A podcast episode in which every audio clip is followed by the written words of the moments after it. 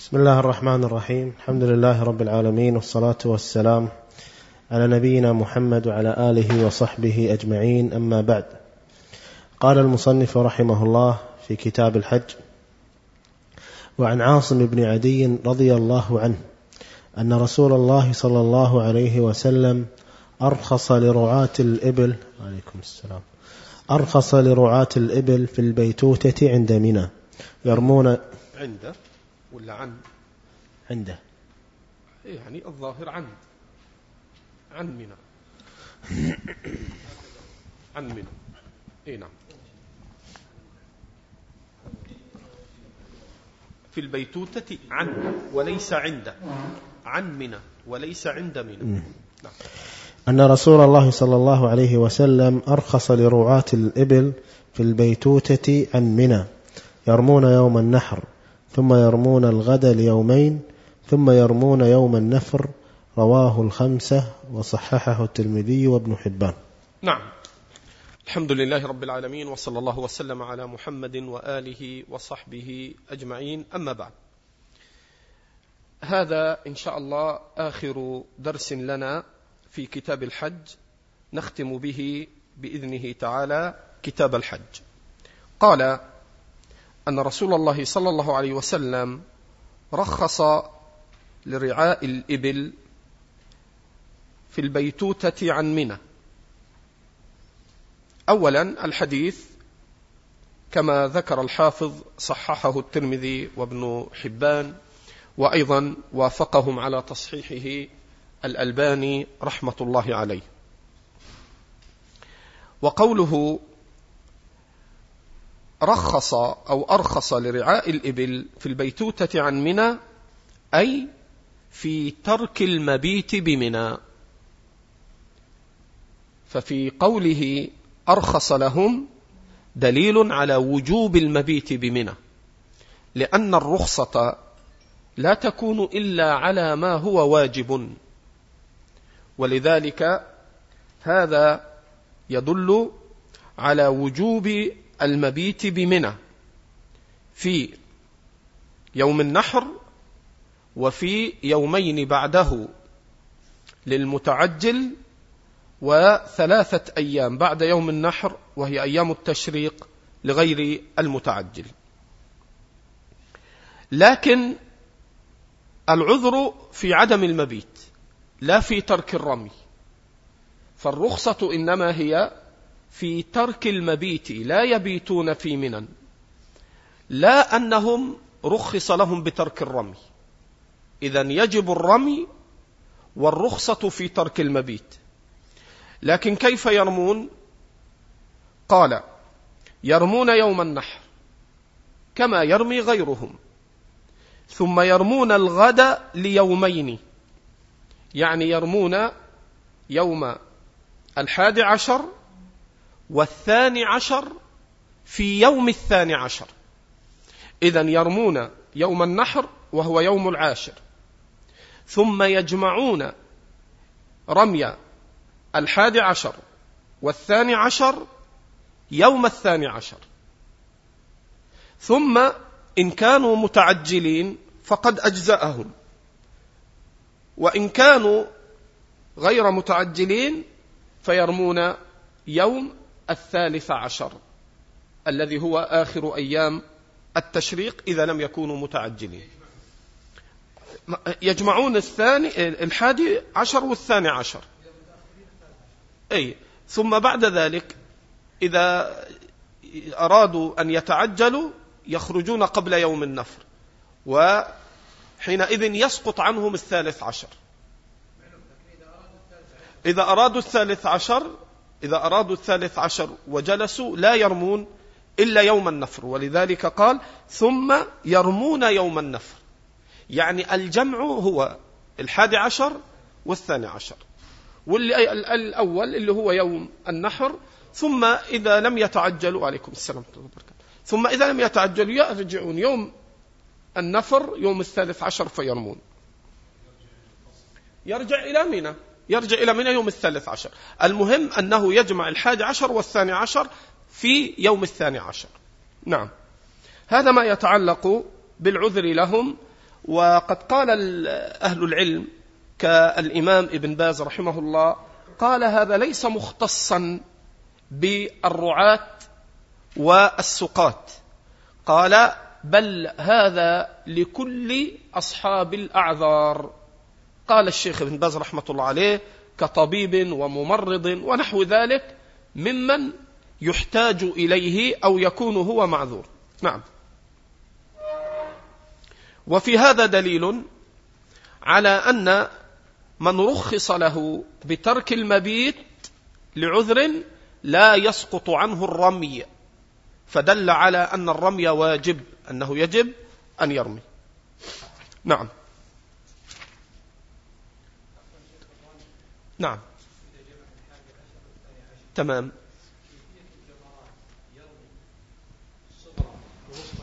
ثم يرجع ولا يرمي هذه واضح. نعم.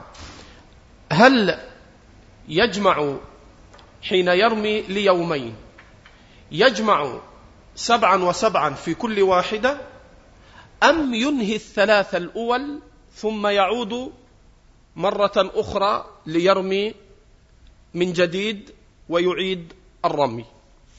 وذهب جماعة من أهل العلم إلى أنه يجمع بين الرميين يعني يرمي سبعا ويرمي سبعا أخرى في الصغرى والوسطى والكبرى. وقالوا أن هذا هو معنى الجمع بأنه يضم سبعا إلى سبع نعم. بسم الله. قال وعن أبي بكرة رضي الله عنه قال خطبنا رسول, رسول الله صلى الله عليه وسلم يوم النحر. الحديث متفق عليه. المقصود من هذا هو بيان المواضع التي خطب فيها النبي صلى الله عليه وسلم في حجه. ولا خلاف أنه خطب يوم عرفة. وهذا معلوم مشهور مستفيض لا يختلف فيه العلماء. كذلك هنا حديث أبي بكر خطبنا يوم النحر وهو يوم العاشر. ففيه كما يقول الإمام ابن باز رحمه الله أنه يشرع للإمام أو من ينيبه الإمام أن يخطب يوم النحر لاحتياج الناس إلى بيان الأحكام في هذا الموضع.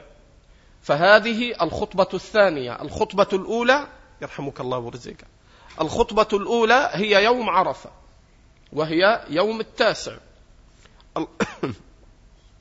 الخطبة الثانية هي خطبة العاشر وهي خطبة يوم النحر. فهاتان خطبتان صح فيهما الحديث.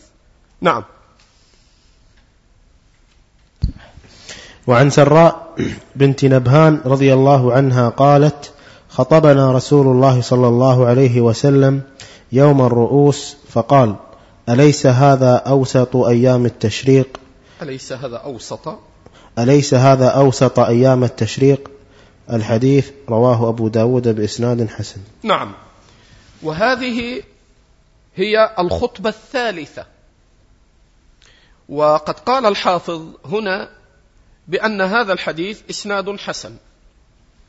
ونقل الإمام الألباني رحمة الله عليه في تعليقه على الدراري للشوكاني أو على الروضة لصديق حسن خان في شرح الدراري نقل هناك تحسين الحافظ ابن حجر وسكت الألباني. بينما في أبي داود الأم صرح بضعف الحديث. وقال بأن الراوي عن سراء هو ربيعة وهي جدته سراء وربيعة مجهول. فحكم هناك الألباني بضعف الحديث لجهالة ربيعة الراوي عن جدته سراء بنت نبهان وقد قال الذهبي بأن ربيعة فيه جهالة. فانفصل الألباني في صحيح أبي داود الأم إلى تضعيف الحديث. وهذا والله أعلم هو الظاهر. والمقصود بيوم الرؤوس هو ما فسره الحديث نفسه على القول بصحته أوسط أيام التشريق. قال الإمام ابن باز والمراد هنا بالأوسط الأفضل أو المراد الأوسط أي وسط أيام التشريق فتشرع فيها الخطبة. فقال قولان لأهل العلم فبعضهم قال أوسط أيام التشريق اللي هي أفضل أيام التشريق ومنه قوله تعالى قال أوسطهم.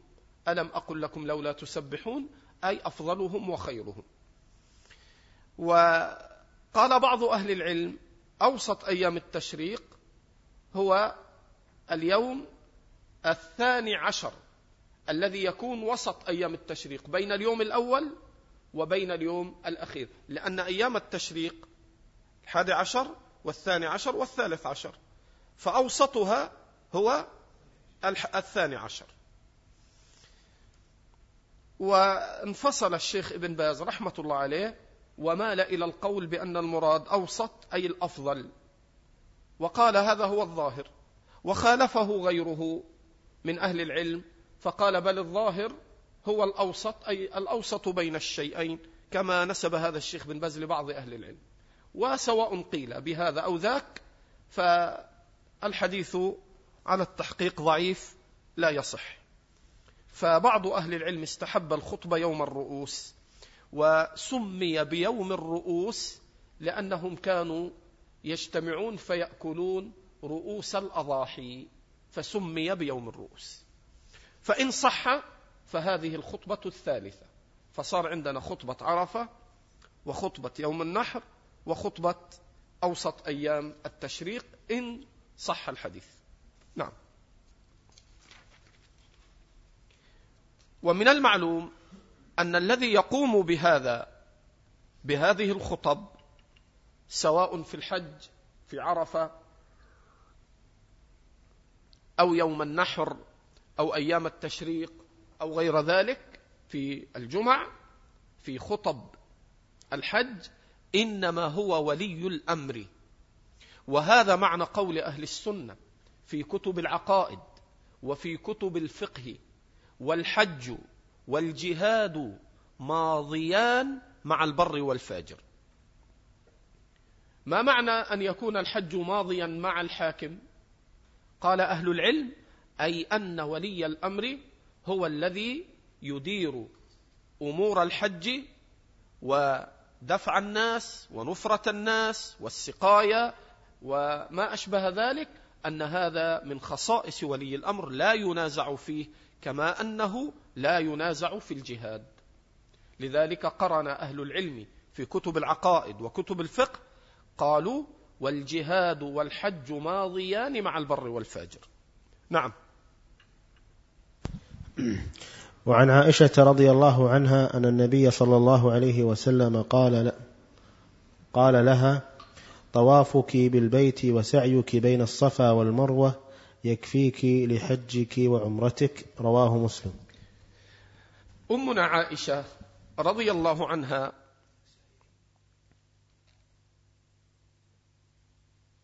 أمنا عائشة رضي الله عنها حجت ابتداء متمتعة. أتت بالعمرة وأرادت أن تجمع بين العمرة والحج متمتعة. فلما وصلت إلى سرف وهو موضع قريب من مكة حاضت. فلما حاضت لم يتيسر لها أن تطوف بالبيت. وبناء على عدم طوافها بالبيت لأنها حائض لم تسعى بين الصفا والمروة. فلما علم النبي صلى الله عليه وسلم بما أصابها من العذر الذي منعها عن الطواف بالبيت فقال عليه الصلاة والسلام حين طهرت قال لها أحرمي بالحج. وجاء في بعض الروايات قال ارفضي ارفضي عمرتك. فغيرت نية عمرتها من التمتع إلى القران. فصارت قارنة بعد أن كانت متمتعة حين لم يتيسر لها أن تطوف بالبيت وأن تسعى بين الصفا والمروة. فلما نزلت من عرفات وأدت المناسك إلا أنها لم تطف ولم تسعى فلما فرغت من عرفات ومن الرمي وما كان عليها فحينئذ قال لها النبي صلى الله عليه وسلم طوافك بالبيت وهو طواف الإفاضة. وبين الصفا والمروة وهو السعي لأنها لم تكن قد سعت قبل ذلك. قال يكفيك لحجك وعمرتك. فدل ذلك على أن القارن يكفيه طواف واحد وسعي واحد يجزئ القارن عن حجه وعمرته. فالقارن لا يجب عليه إلا طواف واحد وهو طواف الإفاضة وسعي بعده وهو السعي بين الصفا والمروة. وأن القارن طوافه للحج بطواف الإفاضة وسعيه بين الصفا والمروة يجزئه عن حجه وعمرته. فلما فعلت ذلك دخل عليها فوجدها تبكي مع أنها أتت بالحج والعمرة قارنة فشكت بأنها تجد في نفسها شيئا أنها لم تطف حين أحرمت يعني أنها لم تطف طوافا مستقلا للعمرة. فأراد النبي صلى الله عليه وسلم أن يرضيها فأمر عبد الرحمن كما في الصحيح أمر عبد الرحمن أخاها أن يعمرها من التنعيم فأتت بعمرة زائدة مع أنها صارت قارنة وأنها أدت الحج والعمرة قرانا إلا أنها أحبت أن تأتي بعمرة مفردة فرأى لها النبي صلى الله عليه وسلم ذلك ورخص له. ومن هنا قال أكثر أهل العلم على أن القارن لا يجب عليه إلا طواف واحد وسعي واحد طواف الإفاضة والسعي من والمروة يجزئه عن حجه وعمرته. ثم اختلف الفقهاء في تكرار العمرة كما حصل من أمنا عائشة. فظن بعض الفقهاء قديما وحديثا أنه يستحب ذلك ولا بأس به. فقالوا لا بأس أن يكرر الرجل أو المرأة العمرة بأن يخرج إلى أدنى الحل بعد أن ينتهي من نسك الحج ويأتي بعمرة واثنتين وثلاث. وعليه جماعة من أهل العلم قديما وحديثا. وذهب آخرون من أهل العلم إلى أنه لا يشرع أن يؤتى بالعمرة على هذا الوجه إلا لمن كان له عذر. كما حصل لأمنا عائشة. وهذا الذي نصره شيخ الإسلام ابن تيمية وبين أن الصحابة لم يفعلوا ذلك وإنما فعلته أمنا عائشة لأنها منعت من أن تأتي بعمرتها الأولى لما سبقها الحيض. قال شيخ الإسلام ولم يحفظ عن أصحاب النبي صلى الله عليه وسلم أنهم كانوا يأتون بعمر بعد منسك حجهم ولا نقل ذلك عنهم. وهذا اختيار أيضا الإمام الألباني رحمة الله عليه. وكان الإمام الألباني يسمي هذه العمرة بعمرة الحائض. يشير الألباني إلى أن عائشة إنما كان سبب ذلك هو عذرها حين حاضت فتحولت من إحرامها من نية التمتع إلى القران. نعم.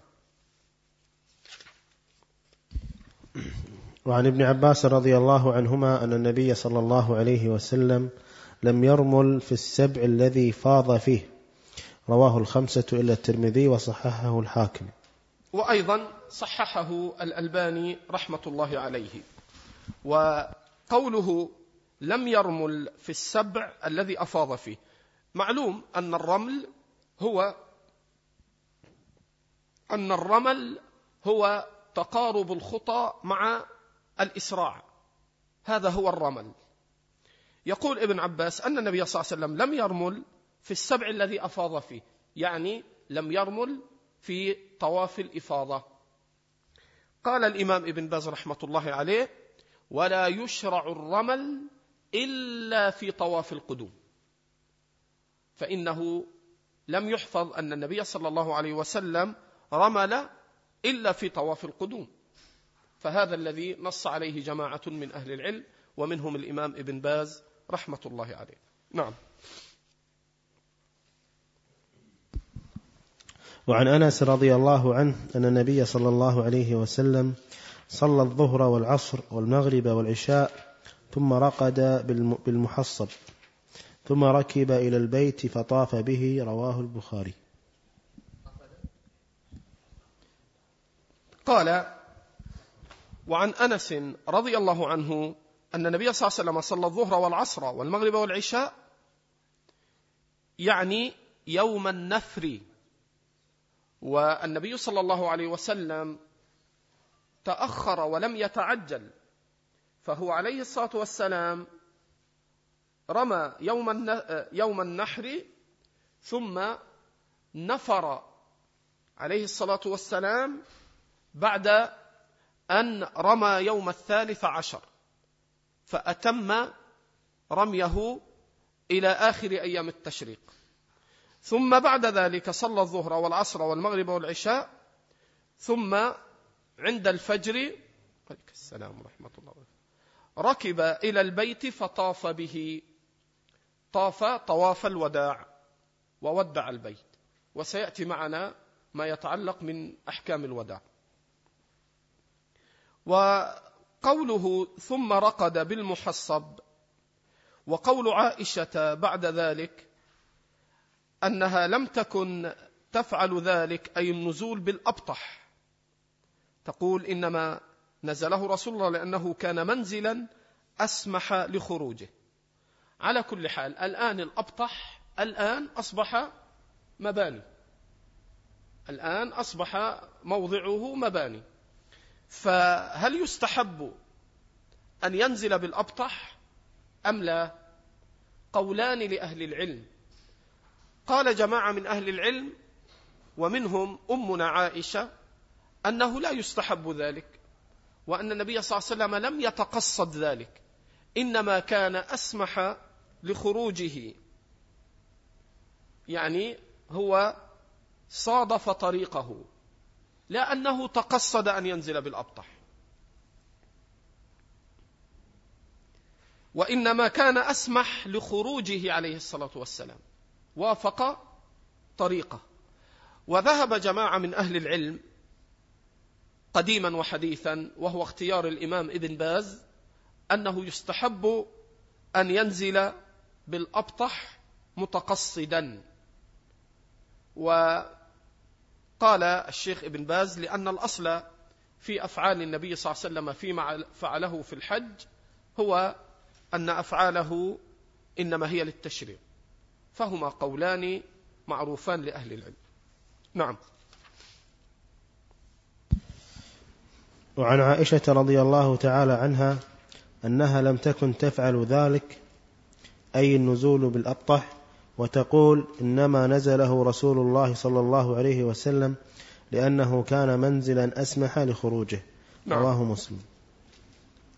وعن ابن عباس رضي الله تعالى عنهما قال أمر الناس أن يكون آخر عهدهم بالبيت إلا أنه خفف عن الحائض.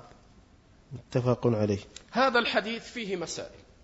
الأول أن طواف الوداع واجب. والحجة فيه من وجهان. قول ابن عباس أمر الناس وهذا لا يتجه إلا أن الآمر بذلك هو رسول الله صلى الله عليه وسلم. فهذا هو الأصل والدليل الأول السلام ورحمة الله وبركاته على وجوب طواف الوداع. الدليل الآخر قوله إلا أنه خفف عن الحائض رخص للحائض بأن تدع طواف الوداع. فهذا يدل على أنه لم يأذن عليه الصلاة والسلام لأحد أن يدع طواف الوداع إلا للحائض مما يقوي ويدل على وجوب طواف الوداع. وطواف الوداع لا بد بأن يكون في آخر عهدك بالبيت لقوله أن يكون آخر عهدهم بالبيت. فلا يشرع أن يطوف طواف الوداع ثم ينشغل ويبقى ثم بعد ذلك ينصرف. هذا خطأ لأنه حينئذ لا يكون قد ودع البيت. وإنما طواف الوداع يكون مقرونا مع انصرافه ومع خروجه من الحرم راجعا إلى بلده إلى موضعه الذي أتى منه. ثالثا هل يجزئ طواف الإفاضة عن طواف الوداع إذا جمع بينهما بنية بأن يطوف للإفاضة وينوي بها أيضا أن يودع البيت؟ قولان لأهل العلم. قال جماعة يجزئه طواف الإفاضة عن الوداع إذا نوى به نية الوداع. وقال آخرون من أهل العلم بل لا يجزئ أحدهما عن الآخر لأن الأصل أنهما واجبان. أما طواف الإفاضة فهو ركن بالإجماع إذا تركه بطل حجه لا خلاف. وأما طواف الوداع فهو واجب لما دل عليه حديث ابن عباس. فإذا قد صح وجوبهما جميعا فإن الذي يدعي بالإجزاء عليه الدليل ولا يوجد دليل صحيح صريح يدل على الإجزاء. ولم يحفظ عن أصحاب النبي صلى الله عليه وسلم أنهم اكتفوا بطواف الإفاضة عن الوداع مع وجود المقتضي والحاجة إلى ذلك. ولم يحفظ عن النبي صلى الله عليه وسلم أنه رخص في ذلك. والحاصل أنه لا بد أن يأتي بالطوافين بطواف الإفاضة الذي هو ركن وبطواف الوداع الذي هو واجب. وألحق أهل العلم بالحائض ألحقوا عليها كل من كان معذورا بعذر لا يتيسر له أن يطوف بالبيت للوداع كخوف رفقة تفوته أو لإعياء ومرض يشق عليه ونحو ذلك من الأعذار التي هي أعذار يتحقق بها الحرج والمشقة. نعم.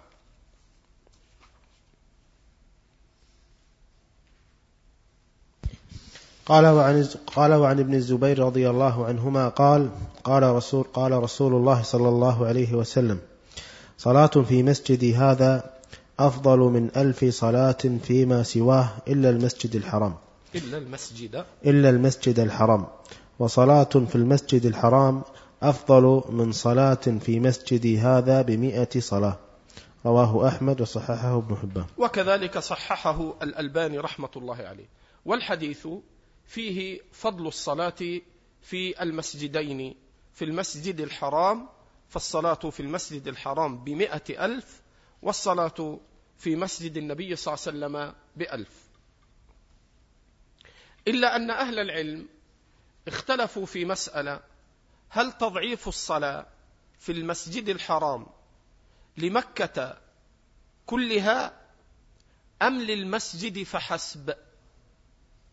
قولان لأهل العلم. قال جماعة لمكة للحرم كله المسجد والحرم.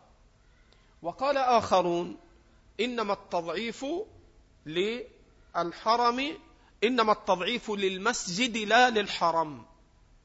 وهذا القول أصح ويدل عليه رواية مسلم من حديث ابن عباس عن ميمونة رضي الله عنهم أن النبي صلى الله عليه وسلم قال صلاة في مسجدي هذا خير من ألف صلاة فيما سواه إلا مسجد الكعبة.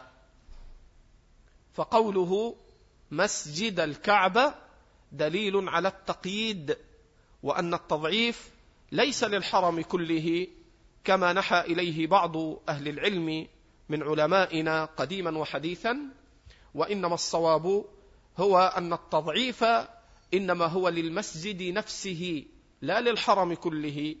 لأن قول ابن عباس فيما يرويه عن ميمونة عن النبي صلى الله عليه وسلم صلاة في مسجدي هذا خير من ألف صلاة فيما سواه من المساجد إلا مسجد الكعبة. ولا يطلق مسجد الكعبة إلا على مسجد الكعبة. نعم.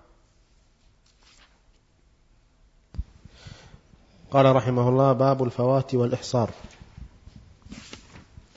وعن ابن عباس رضي الله عنهما قال قد أحصر رسول الله صلى الله عليه وسلم فحلق رأسه وجامع نساءه ونحر هديه حتى اعتمر عاما قابلا رواه البخاري. المراد بالفوات هو من فاته الحج أو العمرة فلم يتمهما لعذر. هذا معنى الفوات والإحصار هو المنع من منع أن يتمم حجه أو عمرته فمن فاته الحج أو العمرة وقد شرع فيهما ففاته لعذر أو من أحصر فمنع من إتمامها من إتمام الحج أو العمرة ماذا عليه؟ قال ابن عباس قد أحصر رسول الله صلى الله عليه وسلم. فحلق رأسه وذكر الحديث. حين هذا حصل في صلح الحديبية. فأحصر منع منعه المشركون وصده المشركون أن يتمم عمرته. فتحلل وجامع نساءه ونحر هديه. ثم اعتمر عاما قابلا. اعتمر عمرة القضاء وسميت بعمرة القضاء التي كانت عوضا عن العمرة التي منع منها منعه المشركون في صلح الحديبية. فالمحصر لا يجوز له أن يحلق رأسه حتى ينحر أو يذبح هديه. ويرسله إلى الحرم. وهو لا يستطيع أن يذهب لكن يذهب هديه. قال تعالى فإن أحصرتم فما استيسر من الهدي فالمحصر يجب عليه أن يهدي. قال تعالى ولا تحلقوا رؤوسكم حتى يبلغ الهدي محلة. فالمحصر عليه أمران الأول أن يذبح هديه ولا يحلق.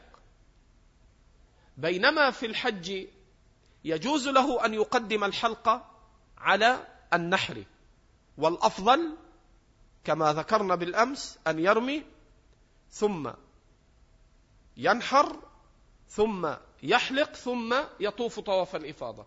رمي فنحر فحلق أو تقصير فطواف. أما المحصر فإنه لا يجوز له أن يقدم حلق الرأس قبل أن ينحر هديه. ثم اعتمر عاما قابلا. نعم تفضل. وعن عائشة رضي الله تعالى عنه عنها قالت دخل النبي صلى الله عليه وسلم على ضباعة بنت الزبير بن عبد المطلب رضي الله عنه. رضي الله عنها فقالت يا رسول الله إني أريد الحج وأنا شاكية. فقال النبي صلى الله عليه وسلم حجي واشترطي أن محلي حيث حبستني. متفق عليه. هذا الاشتراط لمن خشي أن يمنع من إتمام النسك فيشترط أن محلي أن محلي حيث حبستني. أي المعنى أي أنني إذا أعذرت ومنعت صح لي أن أتحلل في الموضع الذي حبست فيه. فإن قيل فما الفائدة من الاشتراط؟ الجواب أنه لا يلزم إذا كان اشترط لا يلزم بالقضاء إذا كان قد أدى ما افترض عليه من حجة الإسلام. بمعنى أن الذي يحصر أو يحبس إن كان قد أدى حجة الإسلام واشترط إن حبسني حابس فمحلي فمحلي حيث حبستني. ثم حبس وقد أدى حجة الإسلام من قبل لا يجب عليه القضاء. فالاشتراط يسقط عنه القضاء إذا كان قد أدى حجة الإسلام. وأما إذا كان قد شرع في الحج أو في العمرة ولم يشترط فيجب عليه أن يقضي. وإن كان حج حجة الإسلام. نعم. واختلف الفقهاء هل يشرع الاشتراط أم لا. فاستنكر بعض الناس ذلك. والحديث حجة قاطعة في الباب في دلالتها. فإن النبي صلى الله عليه وسلم قال لها حجي واشترطي.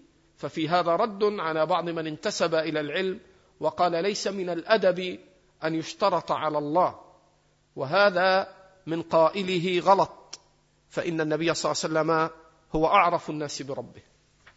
نعم.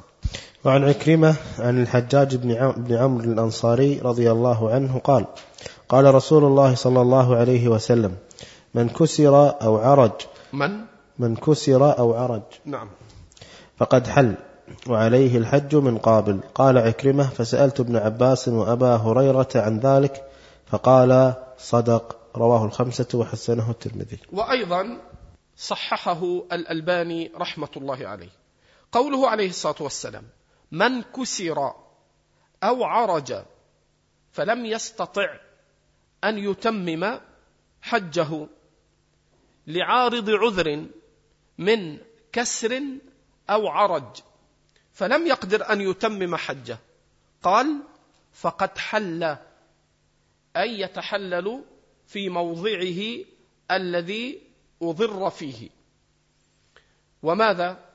وعليه الحج من قابل وعليه يجب أن يقضي الحج وإن كان قد حج حجة الإسلام. أي إذا كان هذا قد حج حجة الإسلام. ثم حج حجة تطوع. ثم منع بعذر من كسر أو عرج. لسه ما جينا للشرط. فإنه يجب عليه أن يقضي حجه الذي أصابه فيه العذر. إلا أن يكون قد اشترط على حديث ضباعة. إن حبسني حابس فمحلي حيث حبستني. فإن كان قد اشترط لم يجب عليه القضاء. وإن كان لم يشترط فعليه أن يحل وعليه حج من قابل. وفي هذا الحديث رد على بعض أهل العلم رحمهم الله الذين زعموا بأن الإحصار لا يكون إلا من العدو. قالوا وغير العدو فلا يكون فيه حكم المحصر وهذا غلط. فإن النبي صلى الله عليه وسلم قد بين أن الإحصار قد يكون من العدو بفعله حين صد عن البيت في صلح الحديبية. وبين بقوله أن الإحصار أيضا قد يكون بما يعرض للإنسان من عذر يمنعه من إتمام نسكه من حجه أو عمرته. والحاصل أن من أصيب بعذر من عدو أو غيره من أن يتمم نسكه من حج أو عمرة فله حالتان. فإن كان قد اشترط فلا يجب عليه القضاء إلا أن يكون لم يحج حجة الإسلام وإن كان قد اشترط فإنه لا يجب عليه أن يقضي. فإن كان اشترط فلا يجب عليه القضاء إلا حجة الإسلام وإن كان لم يشترط فعليه أن يتحلل وأن يقضي ما سقط عنه من النسك. وبهذا نكون ولله الحمد والمنة. قد انتهينا من كتاب الحج والتعليق عليه بما تيسر من كتاب بلوغ المرام وإن شاء الله نراكم في الزيارة القادمة. لأني إن شاء الله مسافر إلى الحج بإذن الله بعد غد. وفقنا الله وإياكم وسددنا وإياكم للقول والعمل الصالح. جزاكم الله خير. حياكم.